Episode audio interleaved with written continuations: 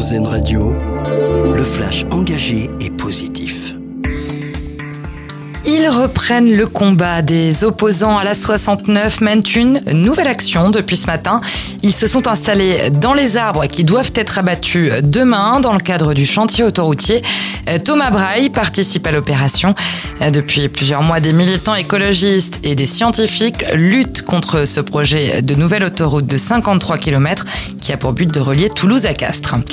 Le français, c'est l'unité et l'universalité. Les mots d'Emmanuel Macron cet après-midi midi.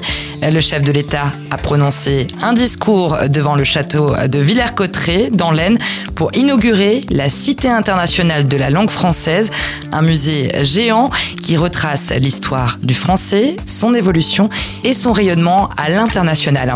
L'Université des Antilles est désormais reconnue comme l'une des meilleures universités mondiales. Elle fait son entrée dans le palmarès du classement international 2023 de Shanghai. L'université doit cette reconnaissance aux travaux menés dans le domaine de l'écologie.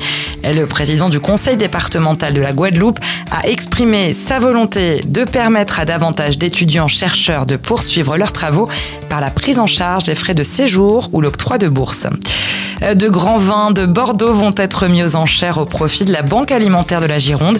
La vente se déroulera jeudi 9 novembre et les inscriptions ont été ouvertes ce matin. Cette année, 178 lots seront proposés, c'est un record. L'an dernier, la vente avait permis de récolter près de 220 000 euros. La Banque alimentaire de Gironde aide chaque année près de 22 000 personnes.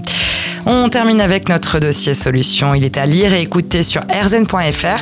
Une solution pour définir et reconnaître les cas de harcèlement au travail. Les autrices et expertes en gestion de crise Marie Donzel et Charlotte Ringrave publient un guide pour analyser, agir et prévenir. Plus de 65% des personnes en France s'estiment mal informées quant aux réalités législatives du harcèlement au travail d'écouter le flash engagé et positif d'Airzen Radio. L'autre actualité.